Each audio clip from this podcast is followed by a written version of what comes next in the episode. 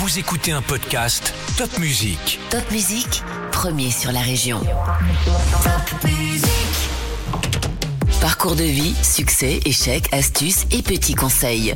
Nos invités montent sur le podium et nous partagent leurs expériences en musique et en anecdotes. Un podcast à emporter partout.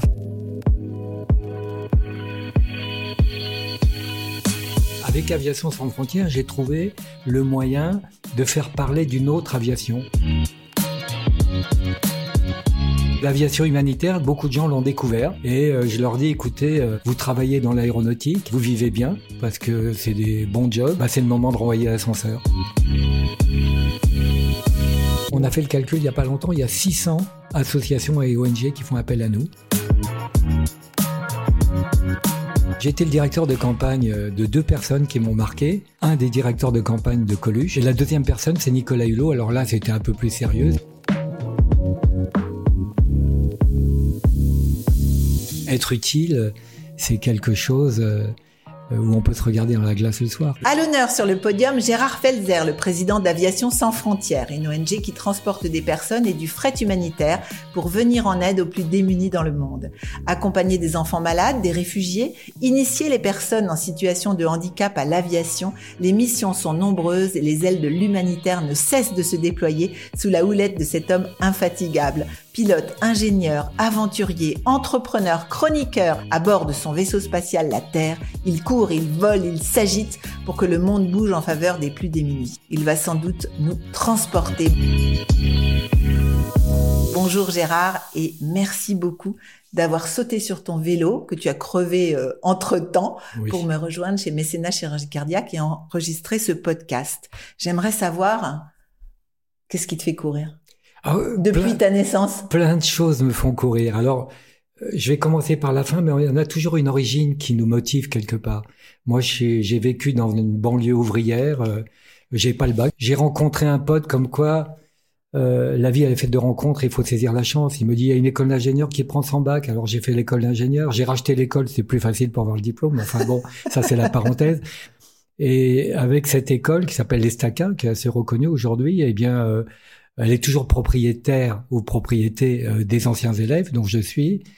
Ça m'a permis de faire l'école de pilote. Voilà, donc euh, des des chances comme ça qui passent et puis on prend le train en route et c'est formidable. Et j'ai connu ce monde de l'aviation qui est une famille en fait. Et je et depuis que l'aviation est née, il y a plus de 100 ans, euh, bah, ça continue aujourd'hui. Et euh, avec Aviation sans frontières, j'ai trouvé le moyen de faire parler d'une autre aviation. C'est ce qu'on a vu au dernier salon du Bourget. Là, on a présenté Aviation sans frontières, qui est une troisième voie entre euh, l'aviation commerciale, on vend des avions, et il est là pour ça, euh, ce salon, et puis l'aviation militaire, malheureusement. Et ben l'aviation humanitaire, beaucoup de gens l'ont découvert. Et euh, je leur dis, écoutez, euh, vous travaillez dans l'aéronautique, vous vivez bien parce que c'est des bons jobs. Bah, c'est le moment de renvoyer l'ascenseur. Et renvoyer l'ascenseur, c'est pour l'aviation utile, durable. C'est ce qu'on fait avec Aviation sans frontières. Donc ça veut dire quoi? Ça veut dire, ben, en l'occurrence pour Mécénat Chirurgie Cardiaque, transporter ces petits enfants malades et les Oui. ramener ensuite chez eux guéris. Euh, C'est quoi encore? C'est transporter Alors, des médicaments? Oui, alors on a plusieurs missions Mhm. évidemment. Euh, Moi j'étais euh, il y a 40 ans, j'étais au début d'Aviation sans frontières. J'avais des petites missions sur les tout petits avions en pleine brousse pour aller au secours euh, des réfugiés, euh, notamment aux frontières somaliennes et Éthiopie. Euh, il y avait un million de réfugiés. Et quand on assiste à une mère qui étouffe un enfant pour sauver l'autre, eh ben on peut pas avoir pire. Eh ben on dit c'est juste pas possible quoi. Il faut faire quelque chose. C'est ce que vous faites, c'est ce qu'on fait et on s'est bien rencontrés puisque les enfants malades qui sont accompagnés par les gens de chez nous qui sont de la famille aéronautique, la boucle est bouclée, c'est quelque chose de formidable. J'ai fait un convoyage avec un enfant et j'en avais les larmes aux yeux. Quoi. Alors un convoyage, ça veut dire que vous allez prendre l'avion. Donc c'est c'est quoi? C'est du personnel? Euh, navigant? Alors personnel, navigant ou pas, mais qui bénéficie de billets gratuits ou quasi gratuits D'accord. euh, pour pouvoir euh, faire en sorte que le voyage ne coûte pas trop cher aux familles et à votre association. Donc euh, Donc c'est euh, un accompagnant Voilà. qui prend sur son temps de travail, Mhm. qui est euh, donc soit euh, qui est quoi chez Air France en général, Euh, ou, ou- beaucoup ou ailleurs Air dans beaucoup mais de compagnies? dans toute la dans toute la communauté aéronautique, c'est une famille qui se met au service d'eux. Et donner son temps, c'est vraiment ce qu'il y a de plus précieux. Donc Voilà, ils donnent ils donnent leur temps, c'est-à-dire qu'ils vont faire un voyage aller-retour. Oui, pour euh, accompagner un enfant malade, par exemple, Absolument. ou, ou un ou un réfugié ou un adulte malade. Vous ne Ah, transportez pas que des enfants. oui. Là, avec chirurgie cardiaque, c'est Voilà. que des enfants. Ouais. Et euh, on forme, grâce à vous aussi euh, et vos conseils, on forme le personnel parce que c'est pas évident. Euh, comment l'enfant va se comporter, etc. Et puis on a eu en beaucoup d'années, euh, heureusement très peu, mais quand même un ou deux décès euh, parce que euh, ça n'avait pas été diagnostiqué peut-être au départ ou il y avait un événement particulier d'autre part. Mais euh, beaucoup d'émotions. Donc il faut former les gens. Mhm. C'est ce qu'on fait. Et il y a un attachement qui se fait. C'est très difficile, même si c'est pour une nuit. Euh, ils ont du mal après. Alors quand on les ramène chez eux, alors là c'est la fête, c'est formidable. Il y a tout le village qui est là. Euh, bon, j'en ai les larmes aux yeux quand j'en parle parce que c'est quelque chose de très beau, quoi.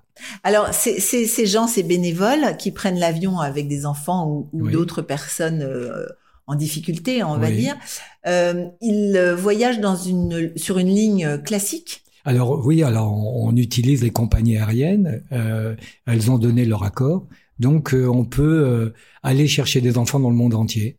Ça, c'est quelque chose qu'on sait faire aujourd'hui, et, euh, et euh, y compris pour des destinations euh, lointaines où il faut faire des changements, etc. Donc euh, voilà, c'est le savoir-faire de euh, de anciens ou, ou salariés de compagnies aériennes qui connaissent le boulot et savent chez qui aller pour obtenir des billets sinon gratuits euh, dans de bonnes conditions. D'accord. Et vous avez également des avions. Alors, on a nos avions.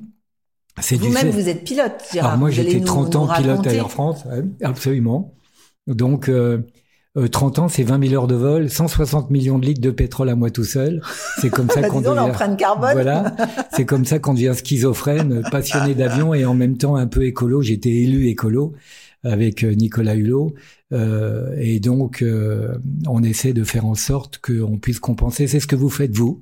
Vous compensez votre carbone pour les voyages et euh, la boucle est bouclée aussi parce que euh, on a des enjeux, euh, des fins de mois difficiles pour certains, mais aussi des fins de vie pour d'autres.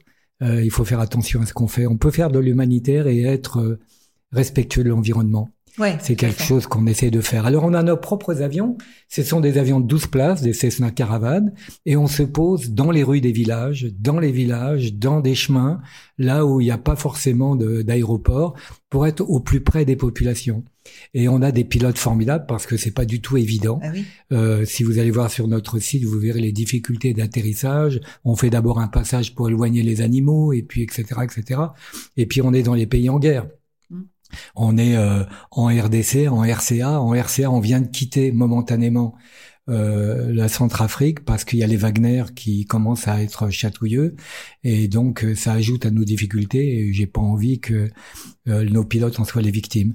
Donc euh, des pilotes formidables et quand ils rentrent euh, Qui eux aussi sont bénévoles là elle pour le coup. totalement bénévole et, euh, et donc on se débrouille pour avoir euh, des des voyages le moins cher possible. Alors c'est l'ONU, euh, le fonds euh, euh, le fonds mondial qui euh, qui nous affrète nos avions plus euh, des ONG comme Médecins du Monde, Médecins sans frontières, euh, etc., qui viennent euh, emprunter nos avions euh, à partir de du, de la RDC ou de euh, euh, de la RCA. Et notre rêve aujourd'hui, euh, c'est d'aller encore plus loin, c'est de faire l'acquisition d'un avion hôpital pour aller soigner les gens directement euh, près de leur village. Alors plutôt un avion dispensaire, c'est-à-dire un- un avion dans lequel on a aménagé du scanner, etc., un laboratoire sanguin pour pouvoir diagnostiquer et soigner, et puis faire toutes les petites étapes. On est à peu près euh, entre ces deux pays où on est, on a à peu près 40 à 50 destinations possibles. Donc euh, être au plus près des gens. Et puis on travaille à un projet qui nous fait rêver, c'est un énorme dirigeable euh, d'une société française qui construit ce dirigeable en ce moment euh, et euh, qui s'appelle Flying Whales, la, la, la baleine volante, ou qui livre des hôpitaux clés en main. Et 60 tonnes. Donc on peut là aussi de médicaments, de matériel, de carrément de salles d'opération. De salles d'opération. Ouais, donc pour intervenir avec des médecins bénévoles que nous on transportera par avion et donc on se servira de votre réseau. Je suis sûr qu'on pourra faire des belles choses, belles perspectives ensemble. Alors pourquoi l'humanitaire? Qu'est-ce qui vous attire? Donc vous étiez pilote, vous êtes ingénieur, Oui. vous avez racheté une école, Oui. euh, vous êtes chroniqueur sur euh, France Info. France Inter, hein. France Info. Euh, pourquoi l'humanitaire? Alors l'humanitaire, parce que moi j'ai- eu une enfance un petit peu particulière. J'ai pas connu mon père, j'avais six mois, il est mort dans la résistance, donc c'était un peu un héros quelque part. Et puis euh, euh, la vie dans les banlieues, ben je connais un peu. Euh, et ben un jour il y a un gars qui m'a tendu la main, il m'a dit tiens, il y a une école d'ingénieur, tu vas peut-être pouvoir faire quelque chose. Donc j'ai saisi l'occasion et moi à mon tour aujourd'hui j'avais envie de tendre la main à des gamins qui en avaient besoin. Alors et on a monté il y a trois ans, quand je suis arrivé à Aviation sans frontières comme président, des chantiers de formation insertion pour les jeunes des banlieues. On leur fait construire un petit avion sur lequel ils volent. Ça donne un bouffer le conducteur. Ils apprennent à, à voler, à piloter. Alors, pas forcément, mais ils construisent l'avion. Et le fait de voler dessus, c'est du risque parce que euh, il faut que ce soit sérieux. Oui. C'est encadré par nos bénévoles. On trouve des bénévoles ingénieurs, etc., pilotes, et on on les remotive. Ils sont en rupture scolaire, sociale, euh, familiale souvent.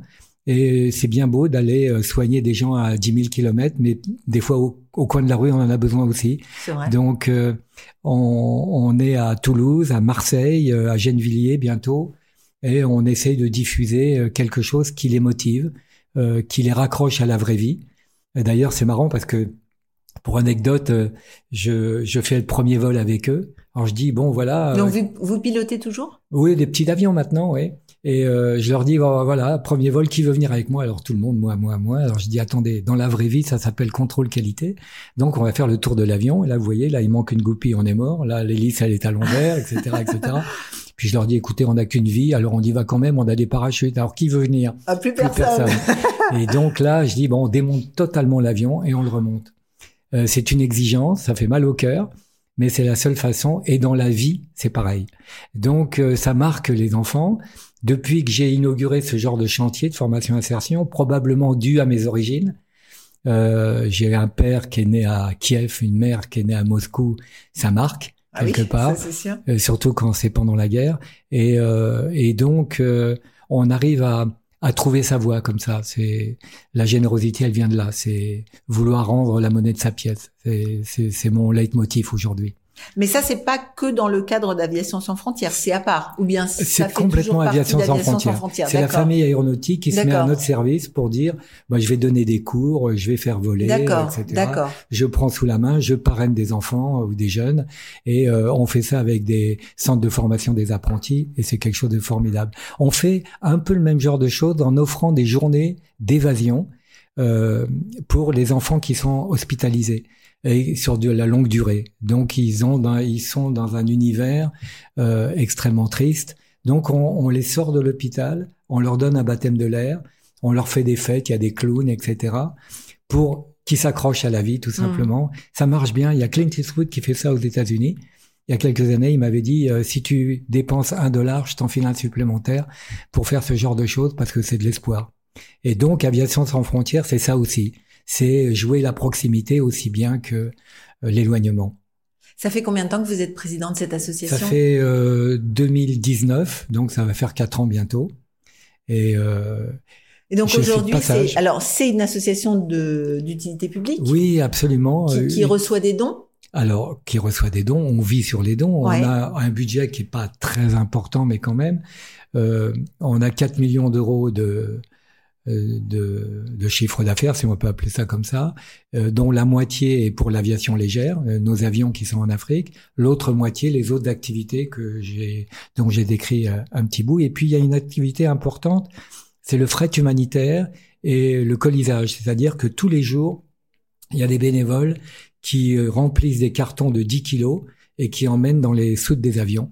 Et on est capable, on est euh, la postale de l'humanitaire, Mhm. en, en gros, quelque part, euh, ou le FedEx de l'humanitaire. Et là, on est capable de délivrer dans les 24 heures des colis un petit peu partout dans le monde. Et ça, c'est très utile avec les ONG.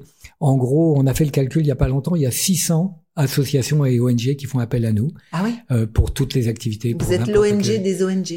On est l'ONG au service des ONG. Au service des ONG. C'est plutôt ça, parce qu'on n'est pas sur le terrain, on les amène. Et puis il y a quelque chose d'émouvant. Moi, j'ai j'ai fait le Mozambique, la Somalie, euh, le Honduras, euh, amener des équipes de médecins sans frontières euh, avec un personnel inouï, quoi. Je veux dire, c'est la générosité même, et ça, ça fait plaisir. Alors comment on devient bénévole chez Aviation sans frontières? Eh ben on s'inscrit sur le site. Il faut forcément euh, faire partie du monde de l'aviation? Non, pas du tout. Il y a des infirmières, il y a des docteurs, il y a des gens qui ont envie d'accompagner un enfant un jour. C'est une belle expérience à avoir. Et puis il y a l'organisation euh, euh, pour de communication. C'est vous comme nous, on communique pour pouvoir exister. On a besoin des dons, on a besoin des adhésions, et donc on organise des événements. Le prochain sera euh, sur le Grand Rex, au Grand Rex, le 4 octobre, avec des vedettes, avec un orchestre symphonique, etc. Pour, pour donc récolter des fonds. Pour récolter des fonds. Et puis on. Et vous avez, vous avez un parrain prestigieux. Oui, voilà. Il y a Thomas Pesquet qui sera là d'ailleurs et qui euh, euh va nous euh, offrir les droits d'auteur d'un nouveau livre qui sort pour les enfants. Et du coup, on boucle la boucle avec vos enfants, les enfants qu'on parraine, les enfants que on amène. Euh, ça peut être une très belle histoire. Alors vous, euh, Gérard, oui.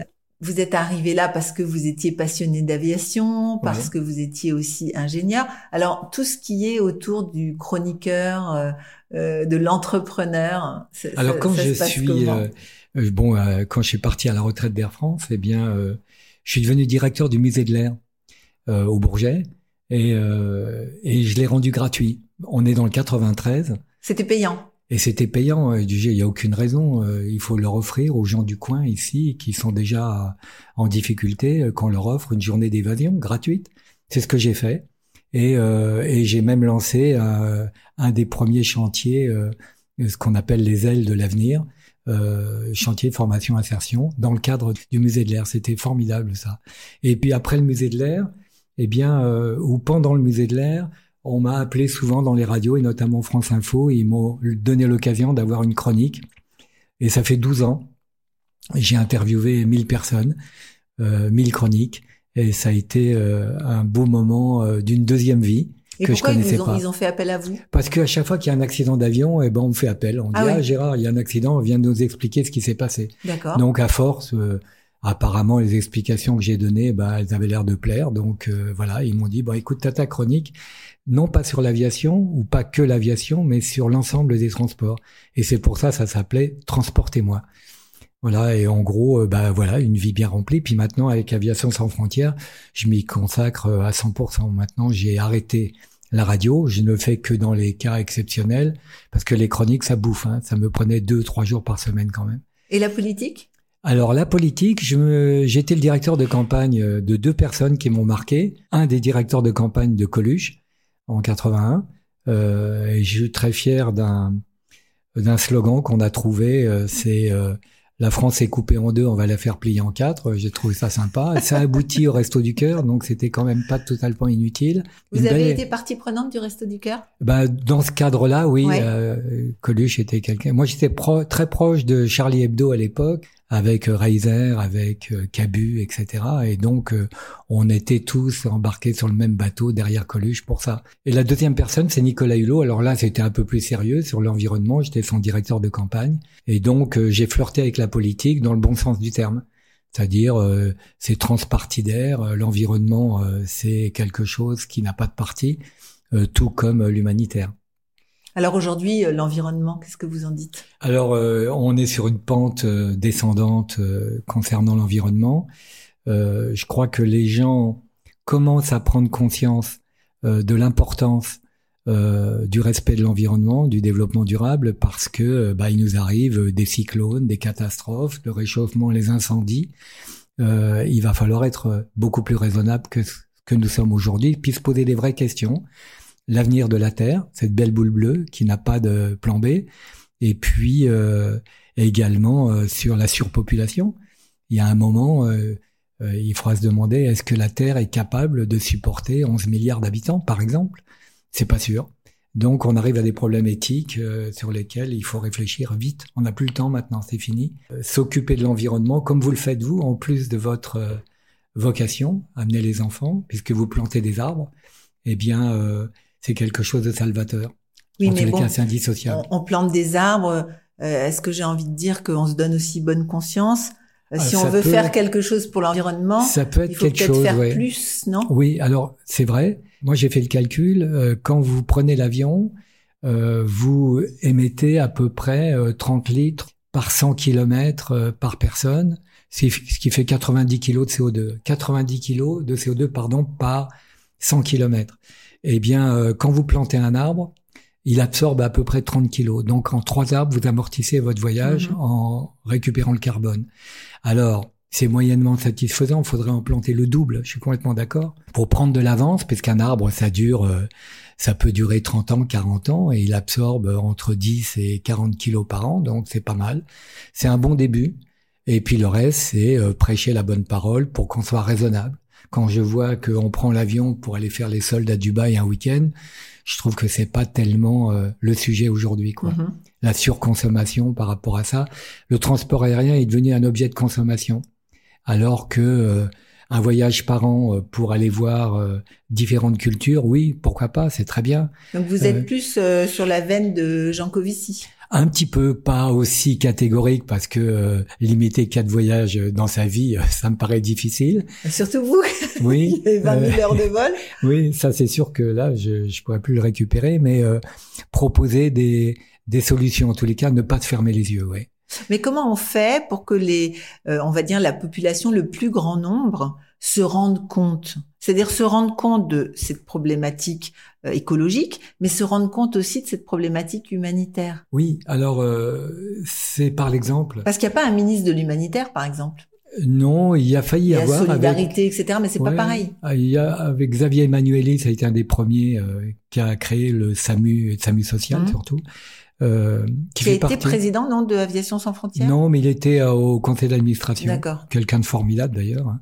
Et euh, donc c'est vrai que la prise de conscience, il y a un ministre de l'environnement, mais il n'a que le nom. Hein, il n'a pas beaucoup de pouvoir euh, sur l'humanitaire. Euh, il y a des choses qui se font dans les ministères. Moi, ce matin, j'ai été voir le ministre des Affaires étrangères. Euh, il joue la solidarité, mais quand on est ONG, c'est Donc là, vous avez remporté un appel d'offres hein, ce matin? On a rencontré un appel d'offres sur des, des drones humanitaires qu'on veut mettre en exergue, notamment au Congo, parce que les, les routes sont dangereuses. Et en plus, on a les Wagner qui nous harcèlent un petit peu en ce moment, donc la politique s'en mêle, c'est pas évident. Donc ONG, c'est euh, indépendant des gouvernements. Ça, c'est la raison d'être. Il faut être totalement neutre, sinon on n'arrivera pas, quoi. Mhm. On avait eu l'opportunité de faire défiler pour le 14 juillet un de nos avions. Marqué Aviation sans frontières. Ouais, Et puis on s'est dit, alors ça a été un grand débat.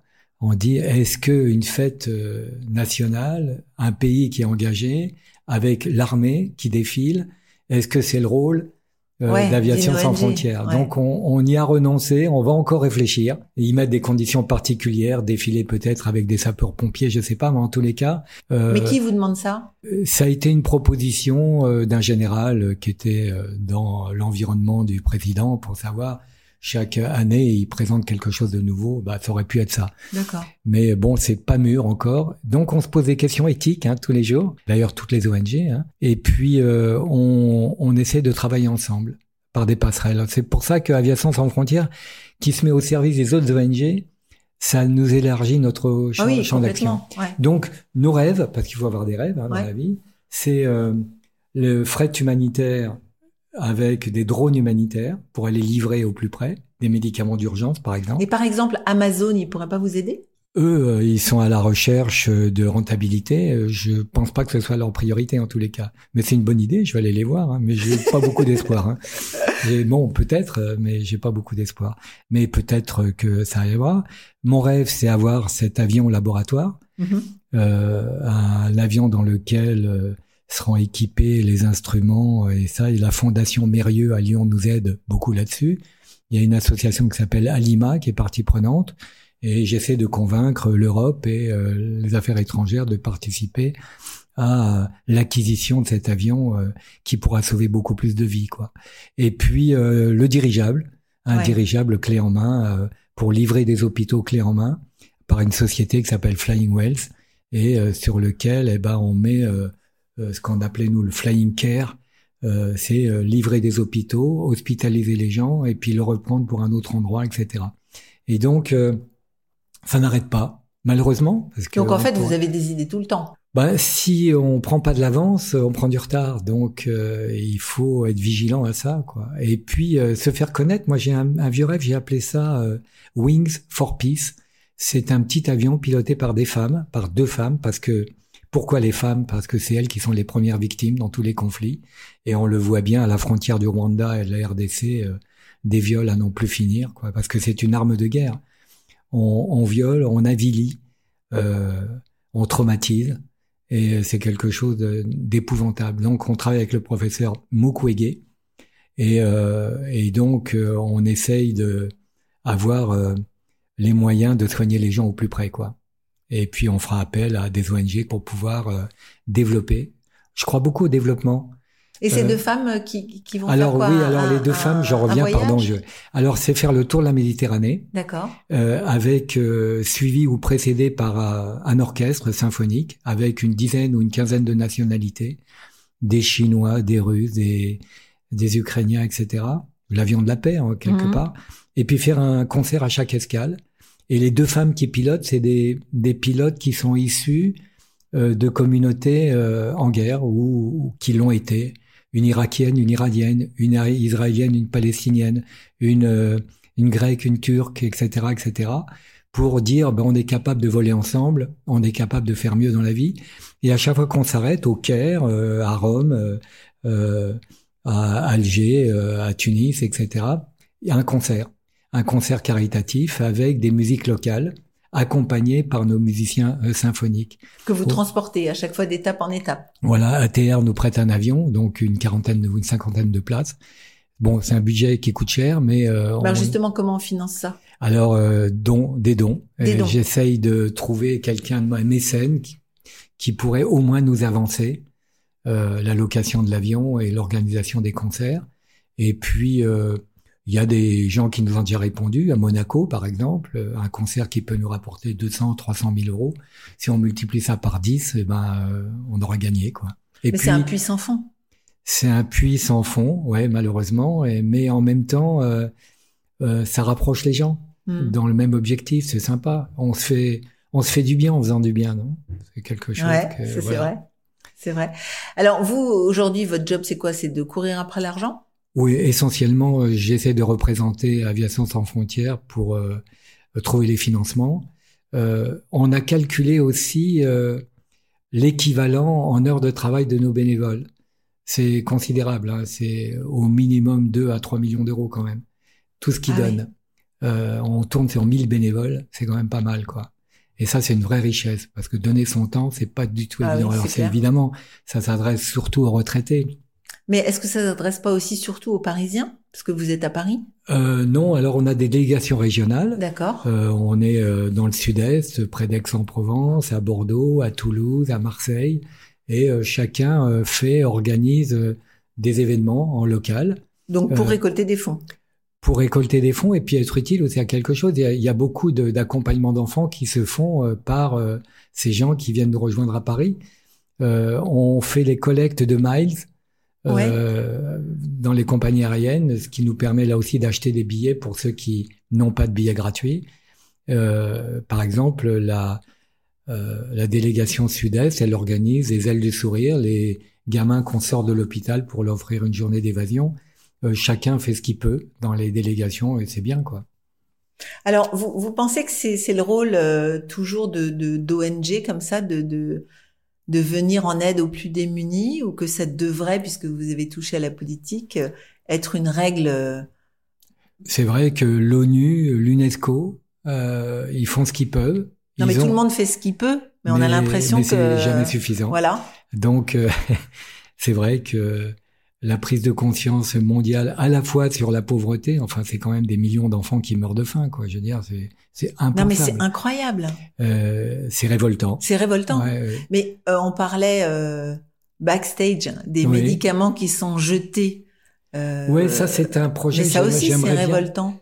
C'est un projet que j'aimerais bien euh, partager avec les ONG en disant on met à la poubelle pas loin de 7 milliards d'euros de médicaments en état de validité. On a ouvert la boîte, des fois pour un ou deux comprimés. Euh, eh bien, euh, faisons voter une loi, parce qu'il y a une loi de 2008 qui interdit le recyclage des médicaments. Probablement du lobby des, labos pharmaceutiques, mais en tous les cas, c'est une réalité. Et je pense que euh, on est dans une période euh, post-gâchis. On jette facilement. C'est vraiment pas un bon exemple, quoi. Donc, euh, il y a vraiment des choses à faire de ce côté-là. Donc ça, c'est votre prochaine mission? C'est pas directement attaché à Aviation sans frontières, mais comme on transporte beaucoup de médicaments, on peut se poser la question de savoir qu'est-ce qu'on en fait quoi avant de les jeter. Alors comment comment vous allez euh, grandir euh, Comment vous allez faire en sorte qu'Aviation sans frontières soit de plus en plus connue? Alors Aviation sans frontières, euh, je vais vous donner un exemple. J'ai téléphoné au patron de FedEx, au fondateur de FedEx. Je lui ai dit écoute, on a le même âge tous les deux, on est des vieux. toi, t'as fait, t'étais pilote de chasse euh, dans la guerre du Vietnam. Moi, j'étais à Air France.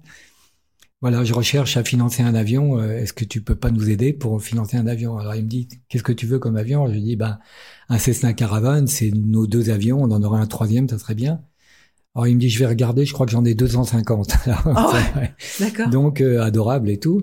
Et il me rappelle et il me Donc dit. c'est un Américain? Ah, c'est un Américain. Uh-huh. Oui, oui. Il vit à à Phoenix et et donc, non, à Dallas, pardon.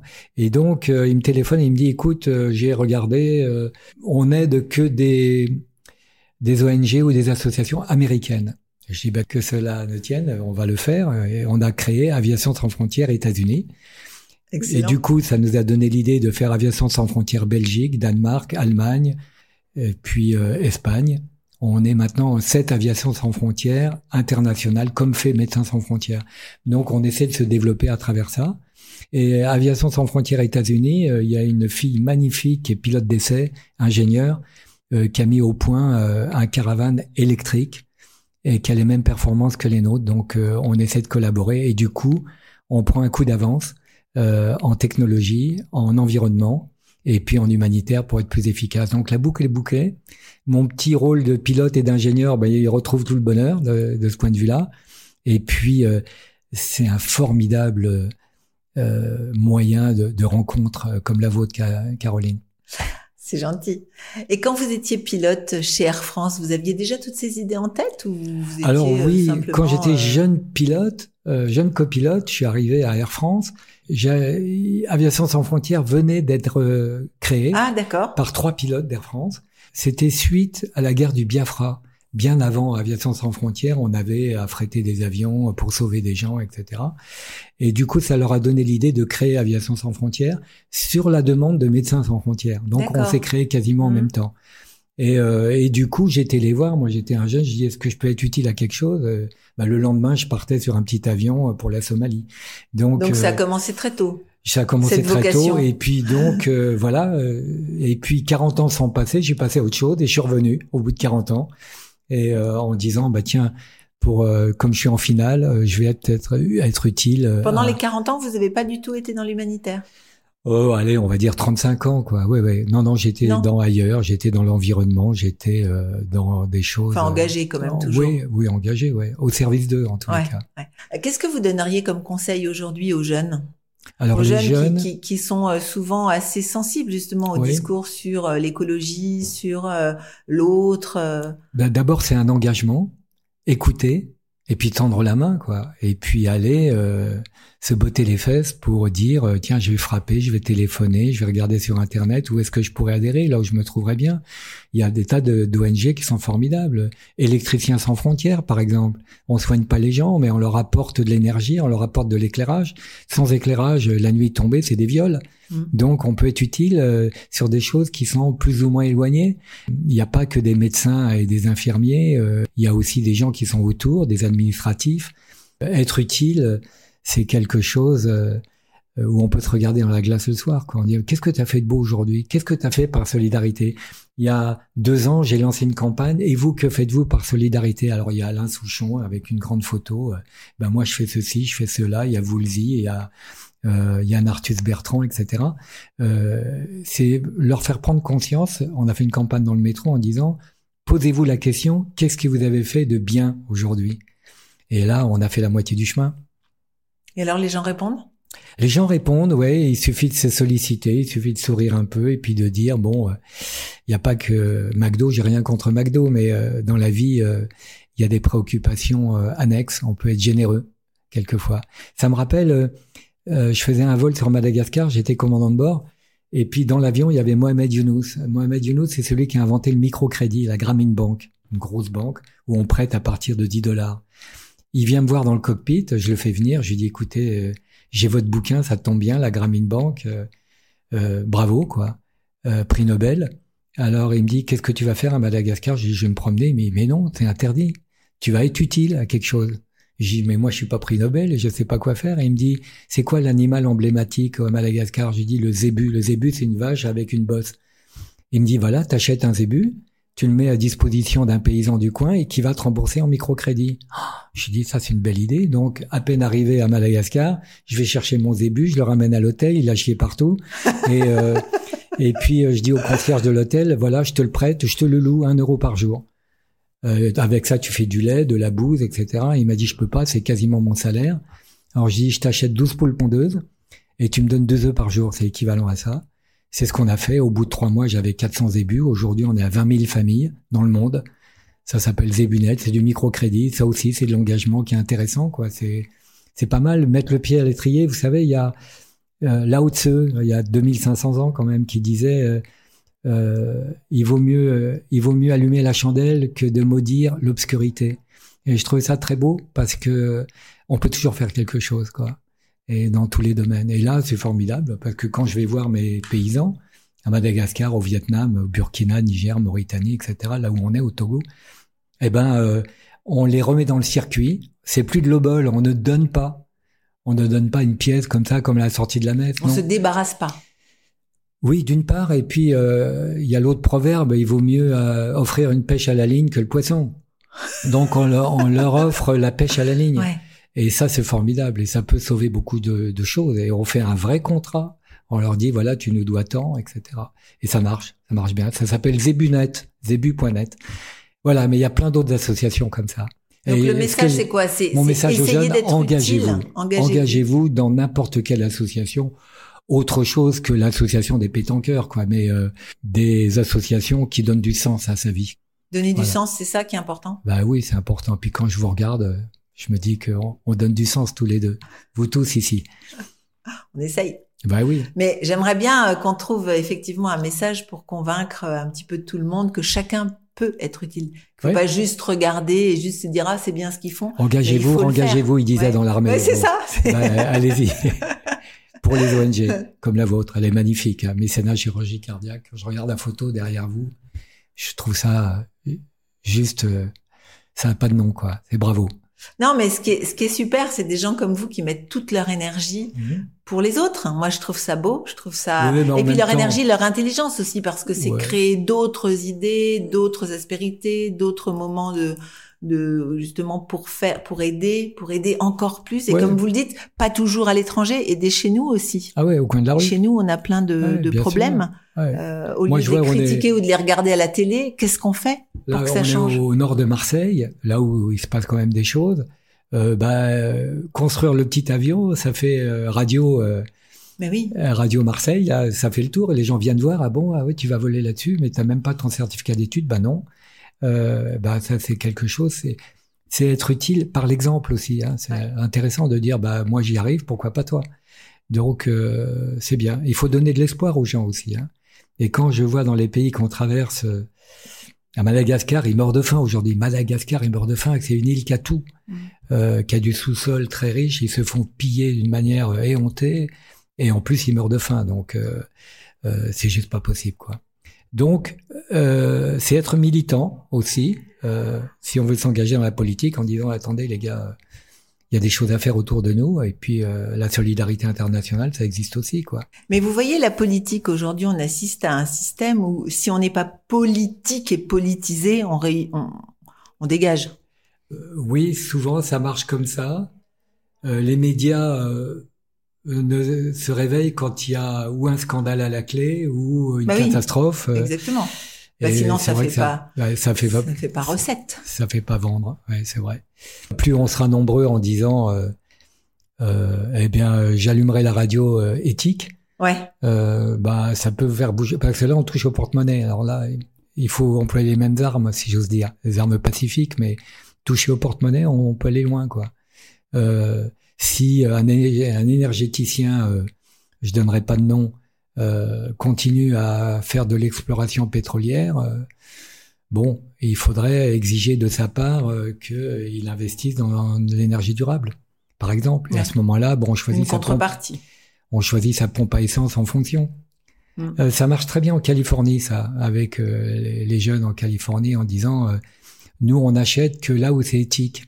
Euh, C'est un mouvement qui a pris naissance quand il y a eu Nike euh, qui faisait fabriquer ses ballons de foot par les gamins en Asie. Mhm. Bah, du jour au lendemain, les gens ont plus acheté Nike. Et ben, ça, c'est- la réponse est faite très très rapidement. Hein. Et ça, c'est un levier formidable. Ouais. On peut le faire. Faut le faire. Il y a un gars qui a écrit un bouquin, c'est Révoltez-vous là. euh, C'est- C'était, je me souviens plus de son nom. Il faut se réveiller, avoir les yeux grands ouverts. C'est Sur le wokisme? Oui, pff, je sais pas ça. Ça se discute. J'en sais rien du tout. Il faut. Nous, notre notre phrase c'est au-dessus du au-dessus des nuages, il y a toujours du soleil, parce qu'on veut être optimiste. Et puis ce qui est vrai, hein, parce que quand on pilote un avion, euh, bah, on monte, on monte, Mhm. puis au bout d'un moment, on a le ciel bleu.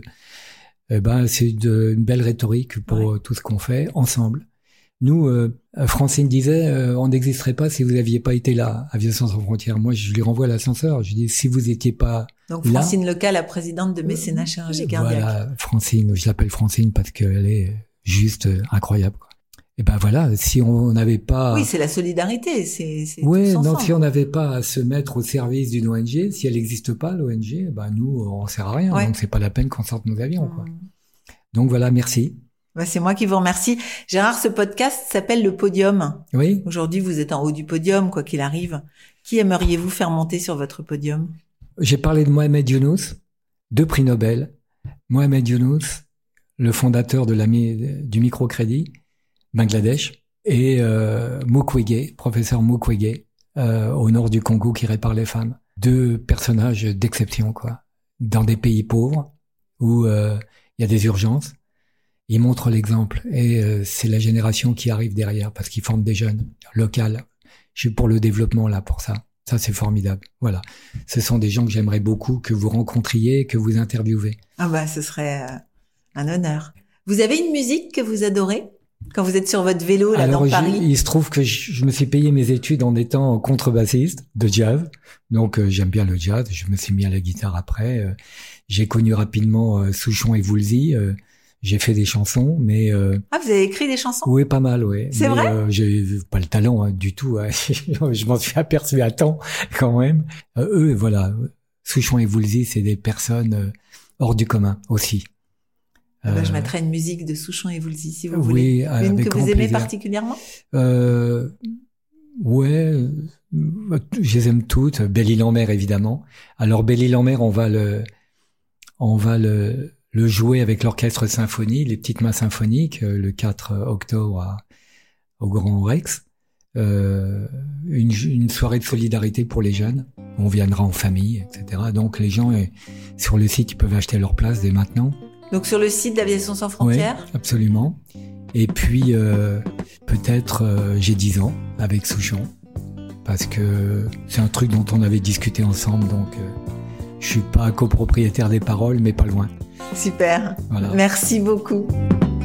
J'ai 10 ans, je sais que c'est pas vrai, mais j'ai 10 ans. Laissez-moi rêver que j'ai 10 ans. Ça fait bientôt 15 ans que j'ai 10 ans. Ça paraît bizarre, mais si tu me crois pas, hey, tard ta gueule à la récré. J'ai 10 ans, je vais à l'école et j'entends de belles paroles doucement. Moi je rigole, cerf-volant, je rêve, je vole. Si tu me crois pas, hey, tard ta gueule à la récré. Le mercredi,